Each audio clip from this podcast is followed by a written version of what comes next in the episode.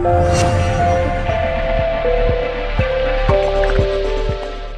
štúdia Trendu prijal pozvanie český ekonom Lukáš Kovanda. Dobrý deň, pán Kovanda. Dobrý deň, děkuji Teším za sa, že ste u nás. Vítajte.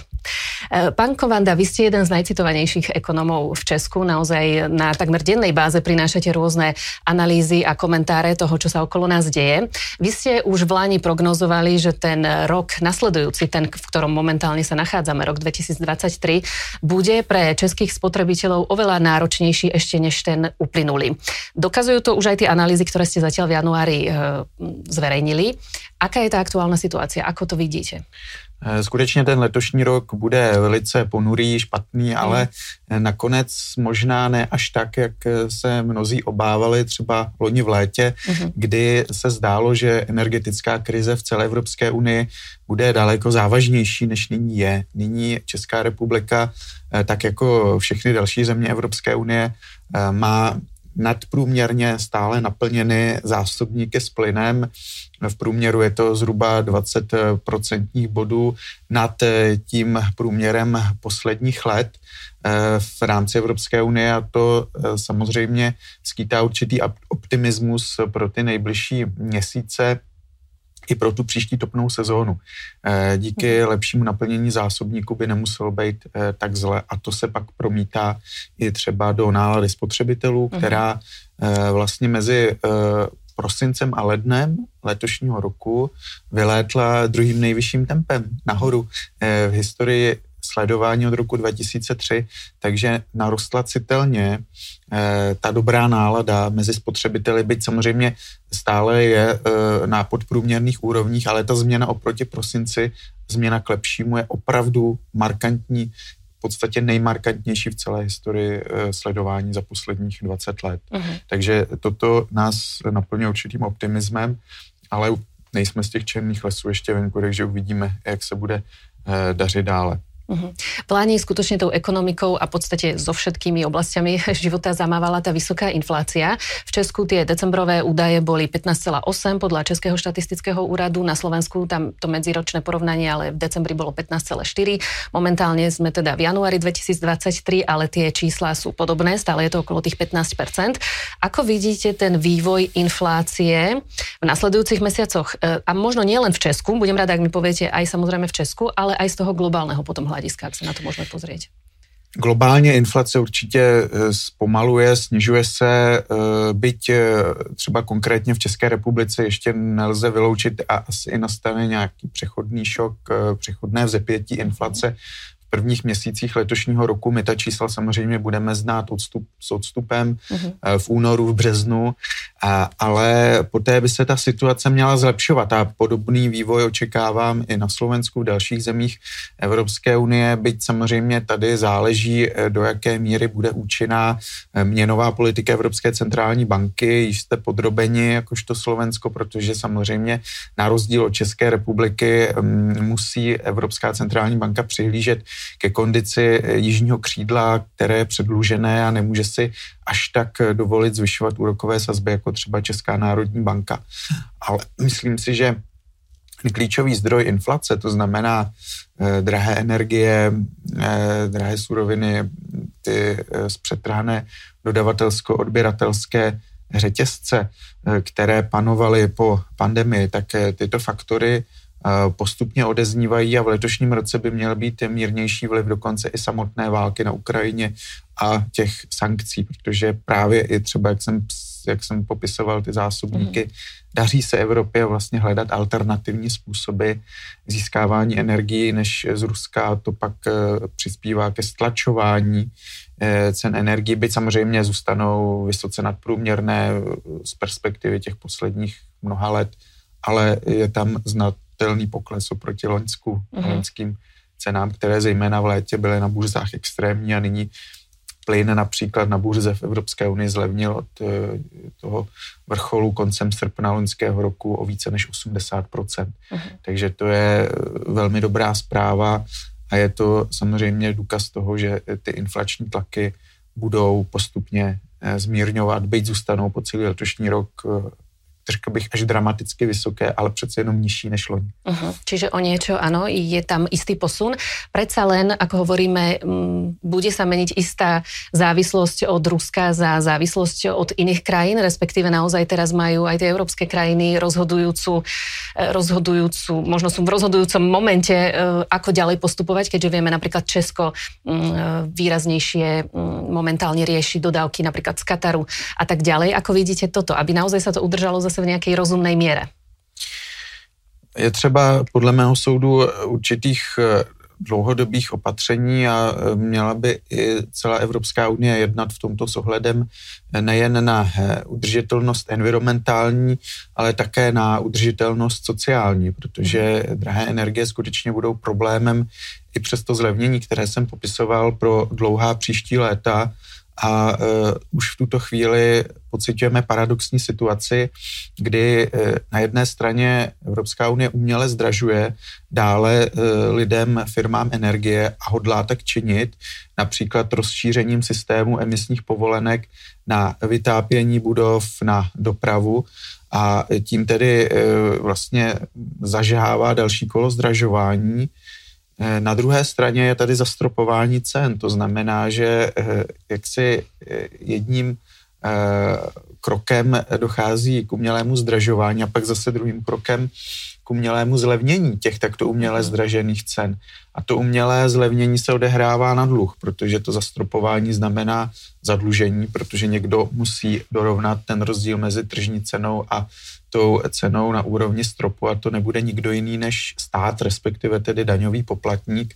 No a e, to znamená daně vyšší buď nyní nebo v budoucnu, když to bude skrze dluh, kde se navíc ještě zaplatí bankám, mezinárodním věřitelům, finančníkům, spekulantům úroky a zatíží to budoucí generace. Takže asi bychom měli trochu uh, vlastně přehodnotit i ve světle té války na Ukrajině, zda uh, ta drahota současná energetická je pro zejména sociálně slabší domácnosti a některé zranitelné firmy držitelná a vůbec stravitelná, eh, protože eh, pokud ne, tak to může přinést vážné sociální otřesy nebo eh, ztrátu pracovních míst v míře vyšší než žádoucí a to by bylo špatně pro celý další socioekonomický rozvoj Evropy. Uh-huh.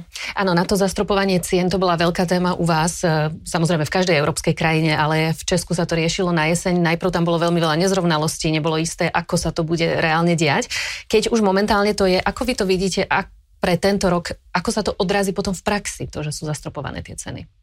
Eh, zatím je to poměrně příznivé, mm. protože dokonce už se objevují první ceníky velkých dodavatelů energií, kteří eh, nabízejí ceny dokonce pod úrovní toho stropu, což je mhm. právě umožněno tím, o čem jsem hovořil, že tedy dochází k velkému až více než 80% v případě mhm. plynu propadu cen burzovních, v rámci Evropské unie a to pak umožňuje těm dodavatelům energií v České republice, ale i v dalších zemích Evropské unie jít se svojí cenou pod úroveň těch stropů, ale zatím to je tak, že ti dodavatelé, alespoň tedy v České republice, eh, jsou ochotni takto jít eh, pod úroveň stropu pouze tehdy, pokud se eh, odběratel uváže a zafixuje si na nějaké delší období odběr těch energií, což já nedoporučuji v tuto chvíli, mhm. protože uh, lze předpokládat další pokles cen a takový člověk, pokud by se zafixoval na snížené ceně oproti stropu, ale stále vysoké uh, v porovnání s tím, co třeba bude realitou v příštích měsících, tak by zbytečně prodělal. Takže spíše nyní uh, vzhledem k té turbulenci trhu doporučuji vyčkat. Uh-huh. No, ešte sa trošku posunieme. Česká vláda pod vedením Petra Fialu e, pred nástupom k moci tvrdila, že dane nebude zvyšovať. Dnes je situácia výrazne odlišná. E, stále častejšie sa u vás hovorí o možnom zvýšení daní, respektíve minimálne sa o tom diskutuje, prípadne o zrušení nejakých daňových výnimiek, prípadne o zmenách e, v sadzbách DPH. Keď nám môžete aspoň v krátkosti vysvetliť, aká je tá aktuálna situácia teraz u vás? Velmi pravděpodobně dojde eh, k navýšení některých daní eh, v eh, případě daní spotřebních z tabáku, z tvrdého alkoholu, tam už je to prakticky jisté. Tam to vláda zdůvodní starostí o zdraví lidí, to znamená řekne, že jim schválně zdražuje tou daní cenu tabáku, alkoholu, aby si kupovali méně těchto hříšných věcí, aby tedy tak pečovali o své zdraví. Nicméně budou se zvyšovat zřejmě nakonec i daně, které nemají s péčí o zdraví v úzovkách mm-hmm. nic moc společného. A nyní je velkým tématem uh, vlastně snížení počtu sazeb DPH. Eh, v České republice jsou v současné době tři sazby DPH, 21%, 15% a 10% a uvažuje se o tom, že by se zrušila ta druhá snížená sazba, to znamená ta 10% a eh, zároveň, aby se to kompenzovalo, tak by byla ponížena o něco ta druhá snížená sazba 15%, takže ta by byla snížena na nějakých 13-14%, ta 10% zcela zrušena, takže bychom měli dvě sazby 13 až nebo 14% a stále pak i tu 21%, ale mm, to znamená eh, i některé nepopulární kroky, například eh, možné zdražení léků, uh-huh. protože ty jsou v té 10% sazbě a lidi se nyní obávají toho, že pokud budou léky daněny DPH 13 nebo 14% že to může vést k jejich eh, zdražení. A léky, to je velice citlivá věc pro uh-huh. Čechy, takže eh, vláda tady musí být opatrná, aby tedy si neuškodila politicky, byť samozřejmě eh, z ekonomického hlediska dává velmi dobrý smysl snížení počtu sazeb DPH. Ideálem je dokonce jediná sazba, čím méně sazeb, čím méně různých daňových kvót eh, a daňových eh, těch šuplíčků, tím lépe, ale uvidíme, jak se to v té realitě promítne nakonec. Uh-huh. No, mojím hostom dnes je Lukáš Kovanda. Poďme na tému euro versus česká koruna. My sa, pán Kovanda, stretávame v čase, keď v Česku naozaj vrcholí tá prezidentská kampaň pred druhým kolom prezidentských volieb. Jeden z kandidátov, Petr Pavel, by bol za prijatie eura v čo najkračom možnom termíne. Naopak druhý kandidát, Andrej Babiš, za prijatie eura v tej súčasnej fáze nie je. Ako to vidíte momentálne vy? Vo vašich analýzach v tých uplynulých dňoch ste písali o posilnení výraznom výraznom posilnení českej koruny. Takže bolo by prínosné euro pre Česko v súčasnej dobe? Eh, v současné době nevidím pádný argument pro Českou republiku, proč by měla přijímat euro. Eh, to z toho důvodu, že eh, stále ta výhoda nezávislé měnové politiky je tím převažujícím benefitem nad vším ostatním a ostatně i právě silná koruna, kterou zmiňujete, která v těchto hodinách je zrovna opravdu nejsilnější od roku 2008 a v podstatě, když uh, vyjmeme léto roku 2008, uh, tak nejsilnější v historii celého obchodování měnového páru koruna-euro, tedy od konce 90. let. Takže není v tuto chvíli podle mého soudu na straně příznivců rychlého přijetí eura moc argumentů a že to, že to říká pan prezident, zřejmě budoucí, protože pan Pavel má výrazně větší eh, šance, ať už z průzkumu veřejného mínění to plyne, nebo z kurzu sáskových kanceláří, tak eh, vlastně to nic moc nemusí měnit. Důležitý je postoj vlády a vláda ta fialová vláda řekla, že euro pro ní nebude eh, během tohoto funkčního období, to znamená do roku 2025 tématem. Kdyby se to stalo tématem hned pro tu další vládu, je třeba dva, tři roky, jak moc dobře víte, na Slovensku být v tom předvstupním mechanismu RM2, takže tu jsme někde v roce 26 plus přidejme dva, tři roky, 2028, 2029.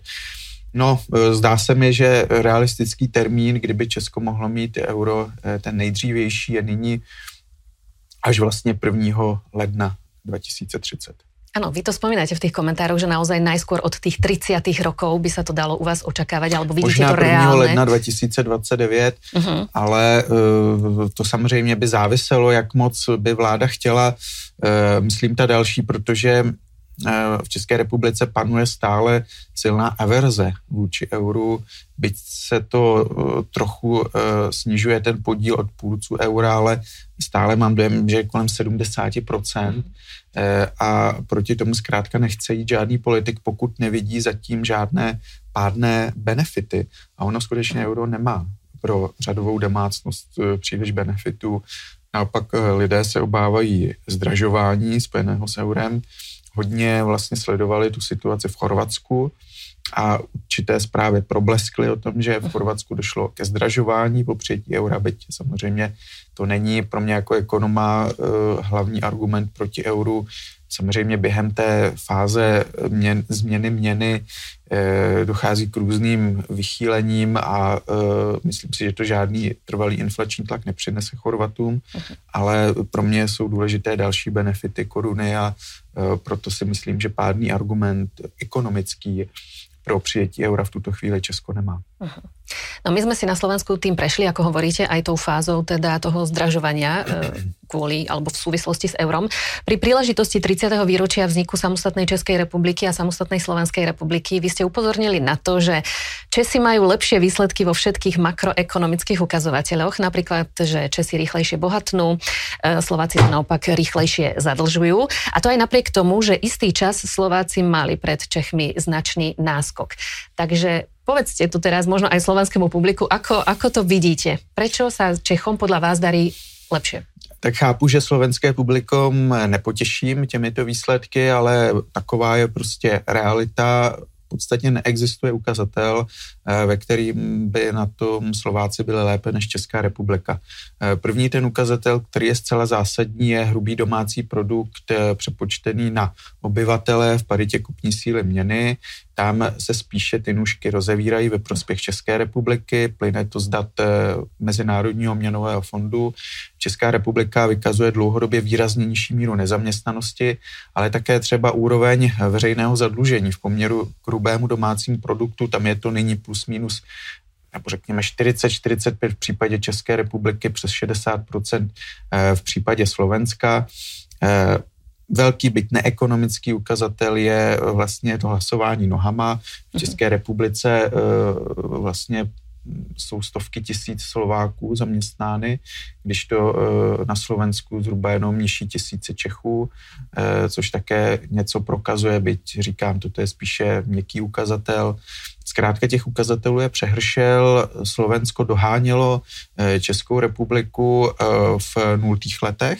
Tam tehdy provedlo velice úspěšné liberální reformy, které byly motivovány právě snahou vstoupit do eurozóny ale paradoxně od vstupu do eurozóny, a já to nespojuji s eurem, spíše to mhm. spojuji s tím, že jak si e, přestalo mít motivaci Slovensko, možná to bylo dáno i tím, kdo zrovna vládnul, ale to už je spíše otázka pro politology, tak e, od toho roku 2009-2010 zase Česká republika ve většině těch ukazatelů e, Slovensku utíká, byť třeba v míře nezaměstnanosti cenušky po roce 2015 přivírají, ale Česko má stále výrazně nižší nezaměstnanost než Slovensko. Uh-huh. A hovoríme teda, že Česko naozaj v tých mnohých ukazovateľoch predbieha Slovensko. Na druhej strane vy ste aj nedávno upozornili na to, že Česko ako jediná krajina únie prehlbuje svoju zadlženosť, respektíve svoje zadlženie. E, takisto mm, aj Nomura v rámci toho systému včasného varovania Damokles zase napríklad predpovedá v Česku menovú krízu pre tento rok. E, ak sa môžete aj k tomuto vyjadriť, ako to vidíte? Skutečně měnová krize je něco, co Slovensku nehrozí. Eh, to by musela být měnová krize eurozóny a to už by byl skoro konec světa ekonomicky. A co se týče Česka, tak podle Nomury japonského finančního domu skutečně hrozí Česku eh, měnová krize v příštích zhruba 12 měsících. Eh, Česko je ve velice nelichotivé společnosti zemí, jako je Turecko nebo Pákistán, právě v tom sledování Nomury, nicméně já si myslím, že eh, ten Damoklův index, jak to Nomura nazývá, je poněkud eh, eh, zavádějící mhm. a neúplně odráží realitu v České republice, takže já bych to bral s rezervou. Varovnější je to, co jste zmínila, to znamená to, že Česká republika skutečně v loňském třetím čtvrtletí byla jedinou zemí Evropské unie, která navyšovala své zadlužení v poměru k hrubému domácímu produktu v tom meziročním sledování. A to si myslím, že je skutečně závažné, protože politici v České republice říkají, že zadlužení roste kvůli tomu, že je inflace, drahota, válka na Ukrajině, že se s tím musíme vypořádat. No ale to přece platí pro mnohé další země eh, Evropské unie, včetně Slovenska Eh, kterým se naopak ale daří eh, snižovat eh, své zadlužení. Takže je vidět, že něco děláme špatně jako Česko a musí se to co nejrychleji zlepšit. A okno příležitosti je teďka po prezidentských volbách do uh, toho, než se vlastně sestaví na podzim rozpočet na rok 2024, uh-huh. protože 2025 už jsou další volby a už nikdo pak nebude mít odvahu politickou něco s osekáváním veřejných financí a zadlužení činit. Uh-huh. Ak by sme poslednou otázkou zostali pri vašich kandidátoch prezidentských, tak jeden z nich, pán Pavel, až tak nevidí veľký potenciál v tej V4 ako takej. Pán Babiš eh, hovorí možno aj o tých väzbách, ktoré sa podarilo vytvoriť ešte predtým, keď bola ako premiér a možno hovorí viac o tej V4, že by sa ju pokusil znova eh, rozštartovať, ak to takto môžem povedať. Mm, vy vidíte nejaký potenciál, že by naozaj tie krajiny Strednej Európy sa mohli aj čo sa týka ekonomických záležitostí, energetických, nejako viac spojiť a pohnúť to nejakým lepším smerom? Pokud na tom bude politická vůle, tak určitě ano, bylo by to prospěšné, ale toto neovlivní český prezident. Mm-hmm. Ať to bude pan Pavel, ať to bude pan Babiš, to jsou takové předvolební proklamace. Tady skutečně klíčovou roli i v té zahraniční politice má uh, vláda uh, a uh, je dobré, když je ve shodě s prezidentem vláda zatím se v České republice nestaví úplně nakloněně spolupráci v rámci V4, protože jí vadí zejména e, různé postoje Maďarska i nyní ve vztahu právě k válce na Ukrajině a částečně vlastně tam odpor vlastně u části koalice také e, k politice Polska. Takže uh-huh. ze strany české vlády to tuto chvíli příliš nevypadá, ona se skutečně spíše snaží orientovat ty země západní části Evropské unie. Uh-huh. No a Slovensko a Česko rovnako spája autopriemysel, naozaj obrovská závislosť na autopriemysle, tá Slovenska ešte väčšia ako v Česku. E, keď ale spomíname autopriemysel, tak aktuálne naozaj veľkou výzvou sú všetky e, zelené výzvy zo strany Európskej únie, e, či už v podobe Green Dealu, väčšej podpory elektrických aut a podobne. Vy ste už v niektorých rozhovoroch naozaj upozornili na to, že tá zelená cesta je potrebná pre planétu, keď to môžem takto parafrázovať, ale musí ísť akousi prirodzenou cestou. Ak je tam veľký nátlak na obyvateľov, tak to nakoniec môže mať e, opačný efekt a ľudia sa skôr proti tomu vzbúria, keď to naozaj veľmi takto zjednodušene povieme. E, ako teda hodnotíte tie aktuálne snahy, ktoré niekedy akoby popierajú tú realitu, napríklad práve s nedostatkom energií, s problémami s elektrinou, ktoré sme tu mali teda v uplynulom roku. E, ako to vidíte? Zatím se to všechno řeší tím dluhem. To znamená, že opravdu dochází k paradoxní situaci, kdy se pod vlivem určité zelené lobby a zeleného tlaku zdražují a mají hlavně zdražovat lidem v Evropské unii různé druhy zboží, eh, energie, služby konec konců. A to tak, že řada domácností na to nemusí mít dost peněz. No a pak eh, vznikají různé další programy, které zase těm, eh, zejména těm, i když nejenom těm, kteří na to nemají, prostě dosypávají peníze z eráru, ale ty peníze jsou na dluh a tento dluh zatíží budoucí daňové poplatníky, například nynější děti nebo ještě ty, které nejsou ani narozeny. A to je trochu nefér z morálního hlediska, protože se rozhoduje o penězích lidí, kteří ještě vlastně nejsou ani na světě. E, tudíž myslím si, že je rozumné určitým způsobem přehodnotit, zmírnit ty politiky tak, aby nebyly tak sociálně zatěžující. Ostatně i to, že se musely ceny stropovat, ceny energií, to je určitým e, přiznáním, určitou kapitulací e, zastánců Green Dealu, protože přece Green Deal měl vést úplně tomu samému, k čemu e, válka na Ukrajině, ke zdražení fosilních e, paliv a k vyzdvižení cenovému těch e, paliv e, zelených, těch energií zelených. Toto nyní vlastně se odehrává. Eh, lidé si montují solární panely na střechy, takže to je určitě žádoucí, ale přesto vidíme třeba v Německu, že místo toho, aby budovalo další větrné farmy, tak eh, buduje eh, terminály na skapalněný plyn. My se bez těch fosilních paliv která slouží jako záložní těm zeleným, prostě neobejdeme a proto zatím ty zelené energie nejsou tak levné. Naopak jsou v řadě případů kvůli nutnosti té zálohy dražší a to pak musí platit ti koneční spotřebitelé a tím jednak tedy vzniká sociální problém a jednak na té podnikové úrovni ztrácíme konkurenceschopnost tváří v tvář eh, Číně, Spojeným státům, Asii, a tam už nyní je to také zachyceno, odchází firmy z Evropy a pracovní místa z Evropy. A hrozí tedy, že se ten sociální problém ještě znásobí tím, že vlastně vzroste míra nezaměstnanosti napříč celou Evropou. Takže proto říkám, že je důležitá eh, ta zelená udržitelnost, environmentální udržitelnost, ale nesmí být na úkor té udržitelnosti sociální. Musí to být v tandemu, jinak vždy hrozí velké politické otřesy nástup populistů a politického extrému. Uh-huh. Čiže hľadať väčšiu rovnováhu. Ono so zelenými riešeniami sa ale časti, často dáva do kontrastu práve e, tá azijská oblasť, e, Čína a všetky, prípadne India, ktoré naozaj nedodržiavajú zatiaľ možno ani tie veci, ktoré v Európe sa už e, momentálne dodržiavajú, keď by sme povedali v rámci tých zelených pravidel. Akú úlohu zohrá Čína podľa vás v globálnej ekonomike v tomto roku? Čína, myslím, přispěje pozitivně, protože došlo k velké otočce v rámci čínské ekonomiky a tamního režimu, kdy na sklonku loňského roku eh, usoudila, že už je dost těch drakonických covidových restrikcí a uvolnila tyto restrikce dochází k velkému promořování čínské populace, které dnes nese srovnání s ničím, co jsme zažili během covidu. Dokonce podle některých dat v Číně během jediného dne třeba je nakaženo tím onemocněním nebo hlásí tedy pozitivitu na to onemocnění nových 37 eh, milionů lidí.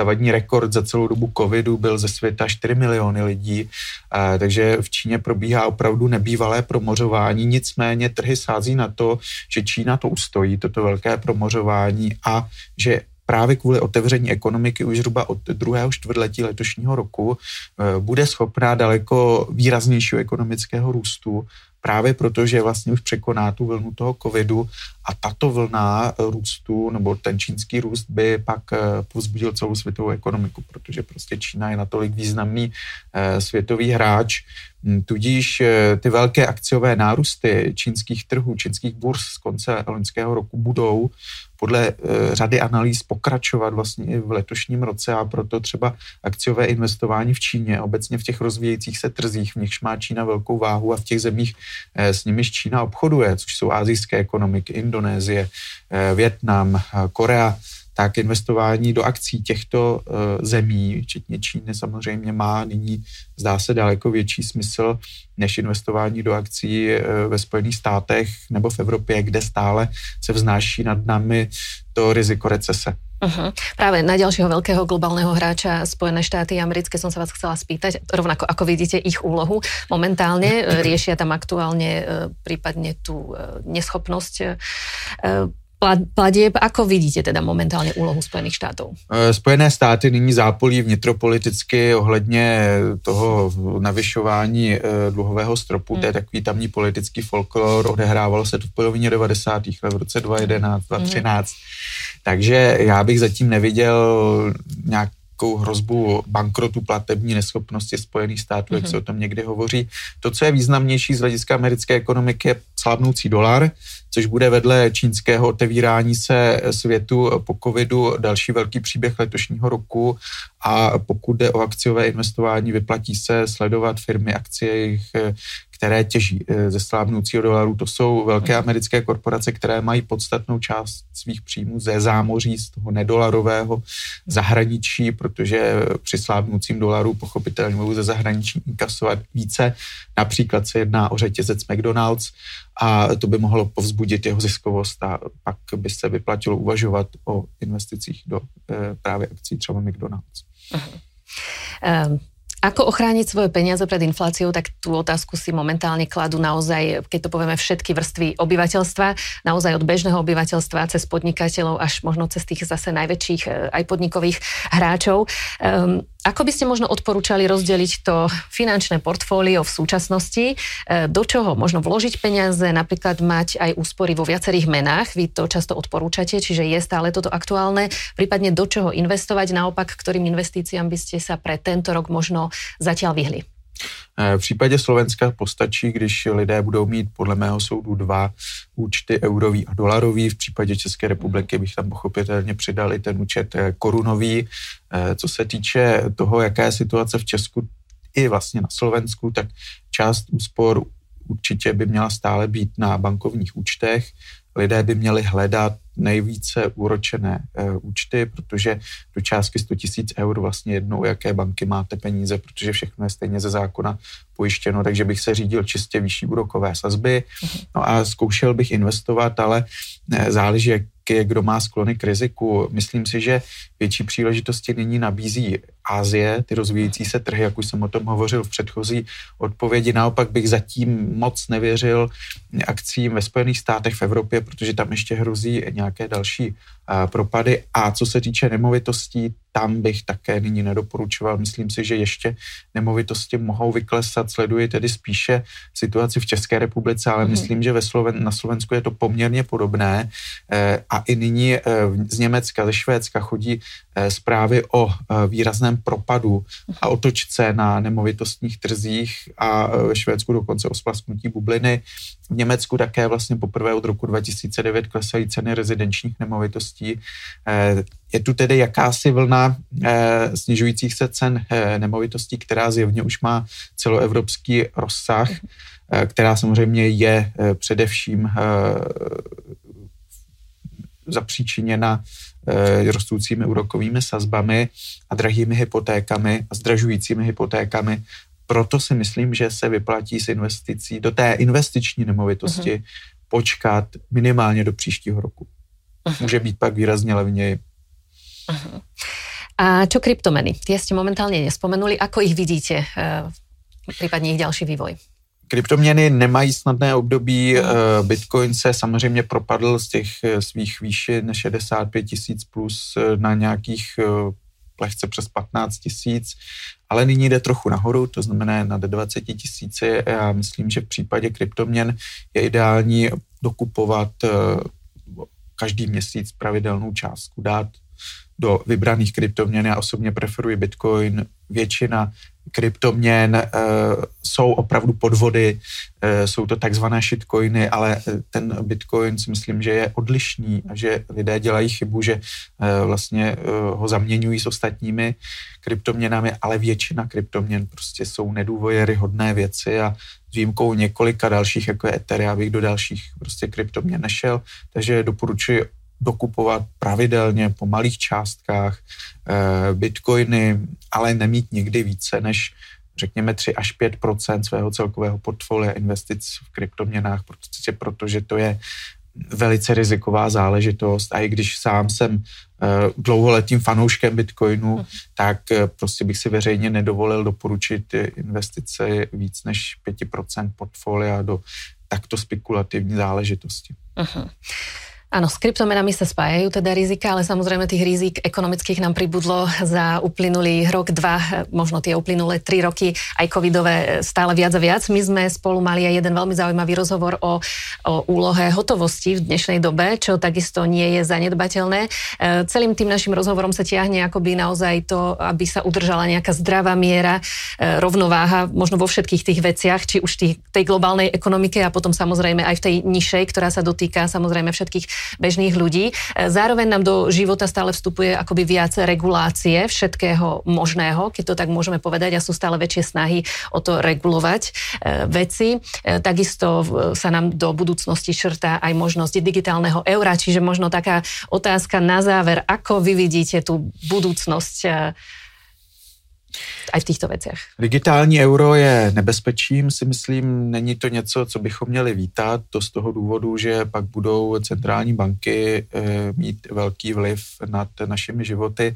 Digitální euro není to, že e, bude jednodušší směna, protože bude všechno elektronické. Digitální euro je opravdu to, že by nám e, do peněženek sypala, do elektronických peněženek, digitálních peněženek sypala peníze nikoli naše banka, obchodní, ta, u které máme účet, třeba uh, Unicredit nebo uh, Komerční banka nebo Česká spořitelna a, nebo Erste Bank, ale uh, přímo centrální banka. Uh-huh. A uh, to by mohla dělat i tak, že třeba podmíní to, že nám přisype ty peníze tím, aby jsme kupovali jenom něco, co splňuje nějaká kritéria z hlediska třeba emisí oxidu uhličitého, nebo by nám řekla, dáme vám peníze, ale musíte je do roka utratit, jinak vám je zatížíme 50% uh, úrokem. Uh, nebo nějaký 50% minus 50%, minus se chtěl říct, minus 50%, mm-hmm. takže vlastně by to byla daň e, z toho e, z našich úspor. Musíme si říci to, že dokud existuje hotovost, tak e, vlastně centrální banky na nás nemůžou protože e, nemůžou nám zkrátka e, zabavit polovinu e, hotovosti, kterou máme nastřádanou v trezoru nebo pod matrací nebo za obrazem. Jakmile budou digitální eura, tak mohou nám vzít těch 50. Řeknou prostě, že z hlediska nutné stimulace ekonomiky chtějí, abychom si něco kupovali, budeme si kupovat věci, které nepotřebujeme, jen aby se točila kola spotřeby a jinak pohrozí, že nám ty peníze zkrátka vemou, protože budou mít nad námi takovou to moc. Takže toto je eh, digitální euro a eh, i když někteří centrální bankéři říkají, to je něco jako inspirováno bitcoinem nebo něco takového, to je úplný nesmysl, protože to je pravý protiklad toho Bitcoinu. Bitcoin je založený na cestě ke svobodě jednotlivce, decentralizaci, tohle je naopak eh, centralizace a spíše tedy odebírání svobody než cokoliv jiného. Tak Ďakujem aj za tieto upozornenia. Naozaj všetky vaše analýzy a komentáre môžu ľudia sledovať aj priamo na vašej stránke a samozrejme ste veľmi aktívni aj v českých médiách. Tém, o ktorých by sme my mohli spoločne hovoriť, je veľmi veľa. E, som veľmi rada, ale že sme prebrali aspoň niektoré z nich. E, pán Kovanda, veľmi pekne ďakujem za rozhovor. Děkuji za pozvání, bylo mi potěšením a třeba zase někdy na, na viděnou. Ďakujem.